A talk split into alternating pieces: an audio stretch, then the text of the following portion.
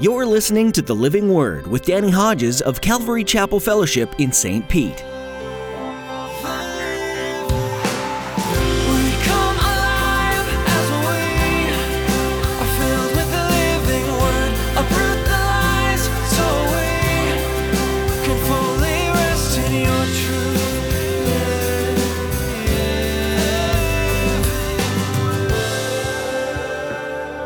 And if you do good to those who are good to you, what credit is that to you?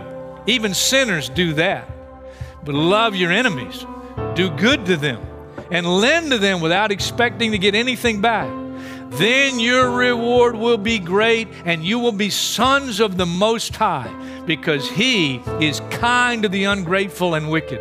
Be merciful, just as your Father is merciful. I need verses like that. That's not natural. Loving people who love you is so simple. And wouldn't life go so much smoother if those were the only people you had to interact with? But today, Pastor Danny has a challenge for you from the book of Hebrews Love those who don't love you. It's something God's calling you to do, and something that Jesus demonstrated over and over again in his time on earth. Jesus went to the extreme too. He gave up his life for everyone. If he can love like that, shouldn't we as his followers show grace to others? Now here's Pastor Danny in the book of Hebrews, chapter 12, for today's edition of the Living Word.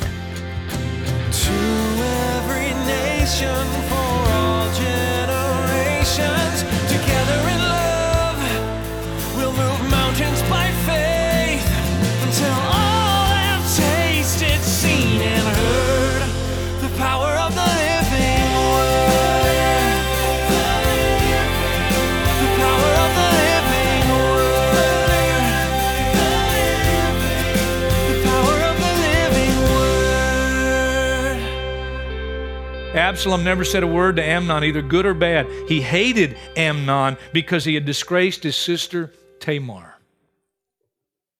Two years go by. He doesn't say one word to Amnon, good or bad. Two years go by. And the whole two years, Absalom is conspiring. It's sheep shearing time again. He goes to his dad, King David, says, Dad, sheep shearing time, why don't you and all the kids, all you, all my brothers and sisters, why don't you come to where I'm shearing sheep and let's have a festive time? David's an older man, and even though Absalom urged him, he says, No, I'm not going to make the trip. He says, Well, then, come on, get Amnon to go. Amnon, get him to go. And David urges Amnon, and Amnon goes. And Absalom has said secretly to his men, When we're at the party, and Amnon is high in spirit off of the wine, when I give the signal, you draw your swords and you take him down. He gives the signal, his men do exactly what he said. Word gets back to the king that all of his sons are dead. That's not true. David eventually finds out the truth. Only Amnon is dead, and Absalom is the one who killed him. Absalom goes and flees to Geshur, to the king of Geshur. That's basically his granddad on that relative side. And he's there for three years. And the spirit of David longed to go to Absalom. He was consoled after three years over Amnon's death. But he still doesn't call for his son. To shorten the story, Joab, his general, encourages David to bring Absalom back, and he sends word to Absalom he can come back to Jerusalem, but he can't see my face. That's some pretty serious timeout. Two years go by. Absalom doesn't see his dad's face. Uh, David won't let him into his presence. Finally, again encouraged by Joab, uh, David lets Absalom come before him, and it says he kisses him. But if you read the story carefully, he kisses him, but he hasn't forgiven him. Of sins that Absalom committed, that David himself had committed and been forgiven of by God. But don't miss the point. Even though David failed as a father, Absalom is responsible. Despite his father's failure, he's responsible for his own attitude. And let me note where did this whole bitter snowball start? How did it start?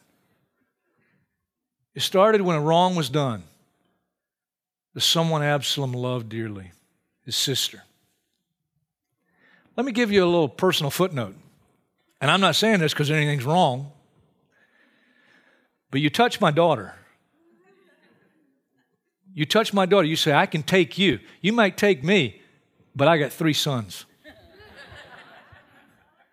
and one of them's real good with a shotgun. You say, I can't believe the pastor said that. I'm telling you, this is the most difficult one. You mess with my daughter, it's going to be very difficult for me to wait for the law to come and deal with you. I'm going to be calling Hayden. Hayden, get the shotgun. Now, I, I, God willing, that won't happen. That wouldn't happen, even if the scenario played out. I'm just telling you, come on, be honest. Dad, listen, your daughter, somebody takes advantage of your daughter, that's a tough one. And here, listen, what did our text say? See to it that no one misses the grace of God and that no bitter root grows up to cause trouble and defile many. It affected a whole family, David's family and even the nation of Israel at the time. That's a tough one. But the Bible has the answer even for that. Let me tell you a fourth one envy and jealousy. 1 Samuel chapter 18 says, When they're coming back after David killed the Philistine, the ladies began to sing. And it was a song everybody evidently knew, only they added a refrain Saul has slain his thousands, and David his tens of thousands. And it says, when he heard that refrain that these women sang, it galled him. It galled him. And it says that from that day on, he kept a jealous eye on David. And that jealousy and that envy turned to bitterness, and that bitterness became deep rooted and was became hatred and he for years sought to take David's life. Interesting, Matthew 27 says that Pilate the governor knew when the Jews handed Jesus over to him, it says there that he knew it was out of envy that they handed Jesus over to him. They envied Jesus, his life, his ministry, his popularity. He became more popular than them. Let me give you one more issues with God. I'm sure you remember Jonah, don't you? Even if you never read it in the Bible, you know the story. God called him to go to Nineveh. He didn't like that too much. And he didn't go initially. He went as far away from the situation as he could to the, the then known end of the world, to Tarshish. God let him be swallowed by a big fish. He spent three days and three nights in the belly of the fish, spit him up on the shore. He changed his mind. He goes to Nineveh. Now, why doesn't he want to go to Nineveh? Because there is the dwelling place of your archest enemies. The Ninevites were bitter enemies of Israel, had done terrible things over the years to Israel. That's why Jonah didn't want to go. He didn't want to go and preach to them because he knew, he knew there was a chance they might repent and God might forgive them.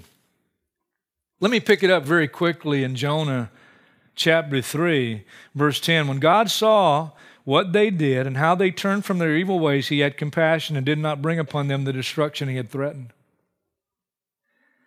But Jonah, listen, was greatly displeased and became angry. Angry at who? Angry at God for forgiving them. Jonah didn't want God to forgive them, Jonah wanted the wrath of God upon them. He prayed to the Lord. Oh Lord, is this not what I said when I was still at home? That's why I was so quick to flee to Tarshish. I knew that you're a gracious and compassionate God, slow to anger, abounding in love, a God who relents from sending calamity. Now take away my life, for it's better for me to die than to live. That's how upset he is about this thing. God asked him several times in the closing verses Do you have a right to be angry with me? Jeremiah, a great prophet, but he had some issues with God.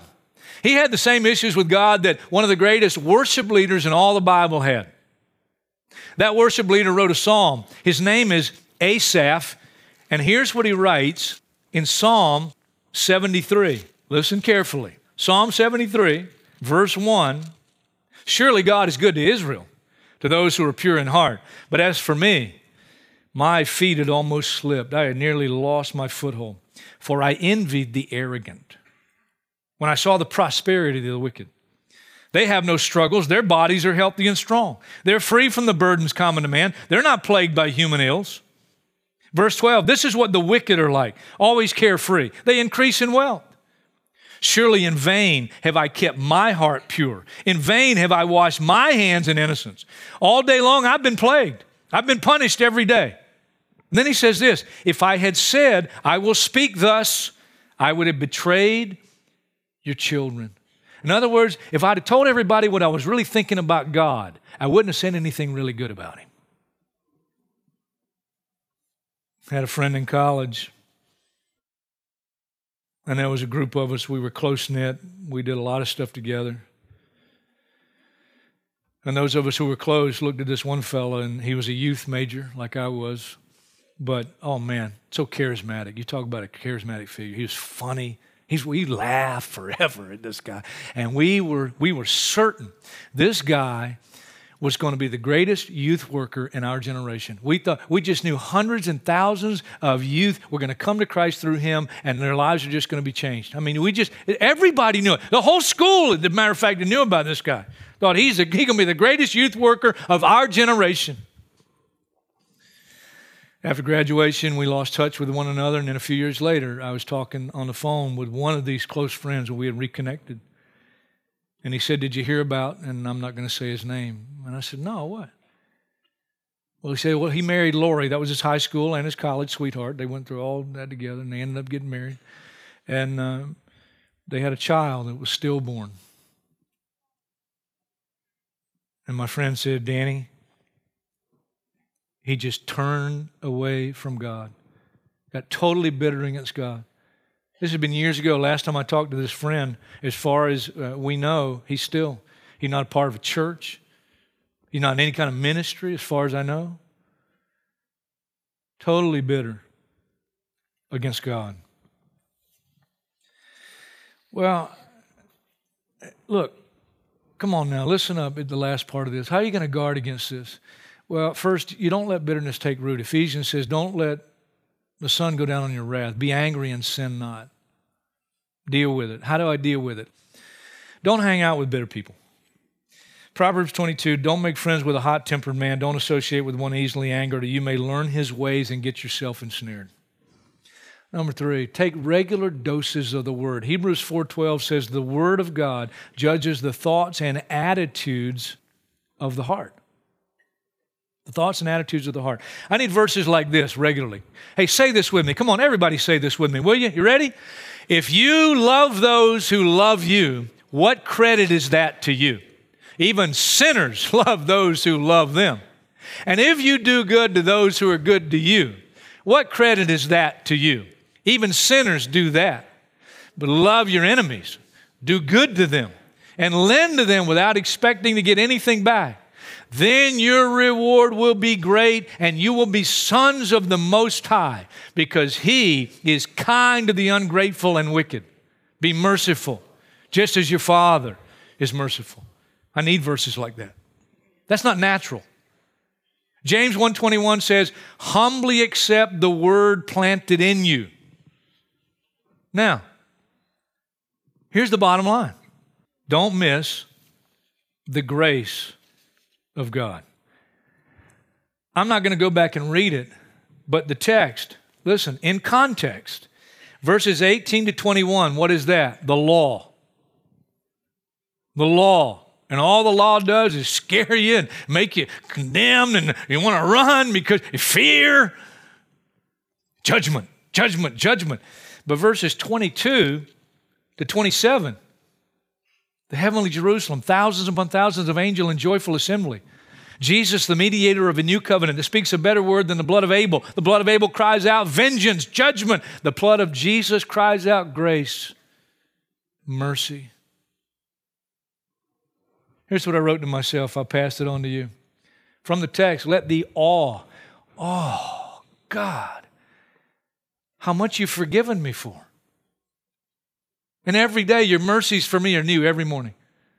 And what you planned for me, you've not only forgiven me, you got a place, a city, paradise that I'm going to live forever. There'll be no more death, mourning, crying, or pain. I'm going to have a new body. I don't deserve any of that. None of us do. And so let the awe of all He's done for us encourage us to treat others the way He treats us. Now, last but not least, don't lose me here. Don't lose the Lord here. Matthew 18, 21 to 35, I, I wouldn't read it, but I'm just going to tell you this one. Jesus tells a parable. Guy owes his master more than he could ever repay. He begs his master, begs his master. His master forgives him the debt completely. And then he goes out, and one of his servants that owes him a minuscule compared to what he owed his master, minuscule. And that servant says to him the same thing he said to his master Oh, please, please, please. And he begs for mercy. But instead, the guy grabs him by the throat and begins to choke him. He says, No, you pay me back what you owe me. This gets reported back to his master who had forgiven him. And his master says, You, you wicked servant. And he throws him into prison, brings the magistrates, throws him into prison. And he says, That's where you'll stay until you learn. That's where you'll stay. And then Jesus ends and says, So will your heavenly Father treat you unless you forgive your brother from the heart. Don't miss the grace of God. In college, I became close friends with a guy, became part of the ministry team I was a part of. And uh, we did a lot of ministry together. We, we did magic shows because he was a magician. And I ended up, long story made short, became a part of a two man magic team. We go up and down the eastern seaboard, did middle schools and high schools up and down the eastern seaboard, raised money for missions work that we were doing with the group that we were still traveling with. Spent two summers in Australia, did ministry in Australia, just tremendous time. Uh, we bought two birds in Australia, our, our time there. Uh, they're called galahs in Australia.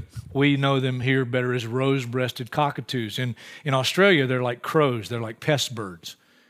We bought them for $8 a piece. Had to have them put in quarantine in Hawaii for 30 days and then Dallas, Texas for 30 days, and we finally got the birds.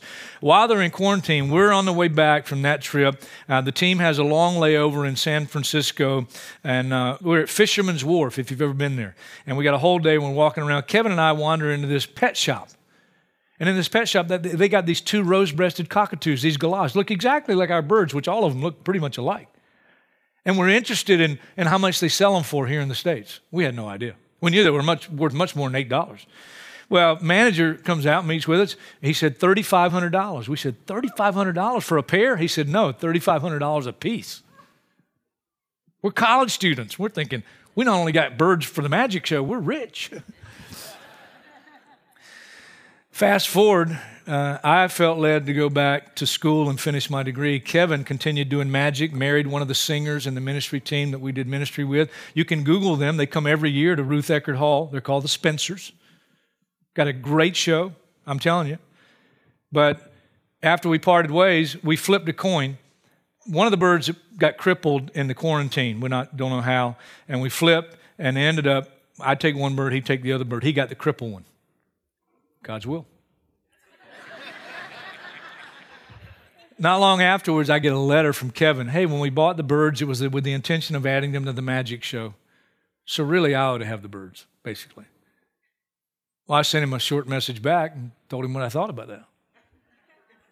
Next thing you know, I'm getting a letter from his lawyer. I couldn't believe it. Two Christians, two Christian brothers. I got more letters from his lawyer. I ignored them. And then it came down to the, the, threat of going to court. And finally, finally, I took that bird. I was working for an airline in Virginia. I put it on a Piedmont airline plane on COMAT, company material. Told Kevin what flight it was going to be on, and I was sending the bird to him. When that bird took off, my burden took off with that bird. Because, listen, I felt, and I still feel today, I had every right to that bird. And that bird, listen, became such a burden for me. I became embittered toward my brother. Here's the way you overcome. Here's the cure. You got to confess it, first of all. You can't say, well, you don't know what they did to me, and it's their fault. No, if you have bitter envy, bitterness inside. James 3 says, don't deny the truth, just confess it. 1 John 1 9, confess your faults. Humility. James 3, in the context, you know, bitterness always comes from pride. That's always the root. I don't care what somebody's done to you or done to somebody you love, it's still pride. And humility, listen, the essence of humility is this. You know what I did when I put that bird on that plane? I gave up my right. I gave up my right.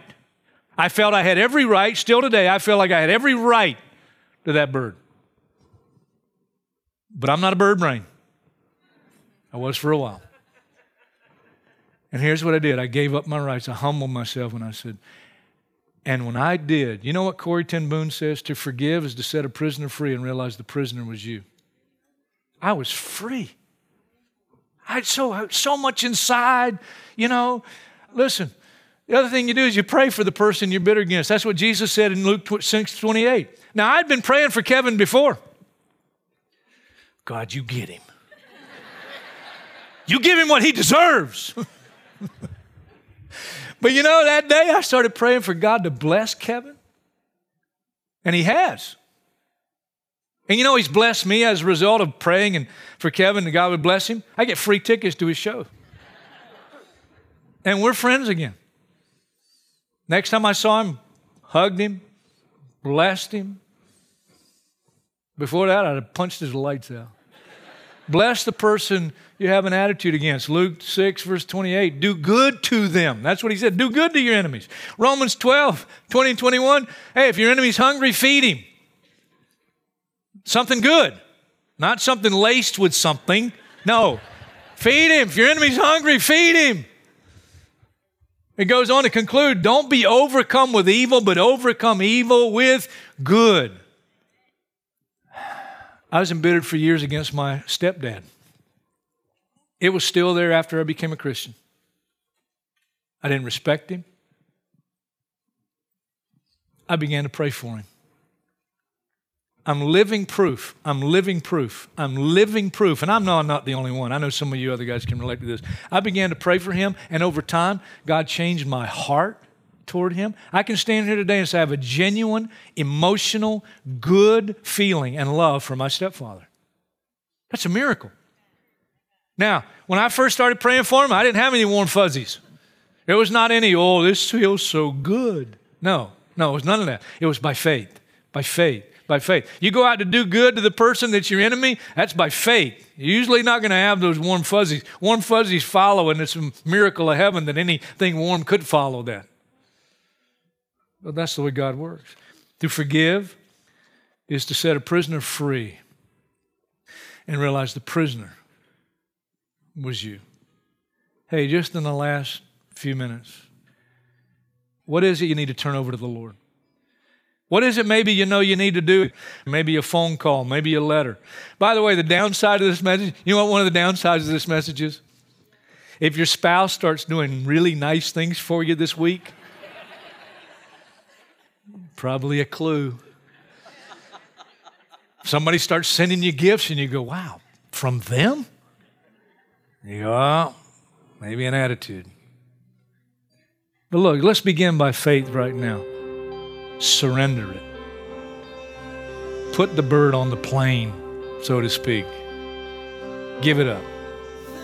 God, you take it, and you help me to follow through as you've instructed me to.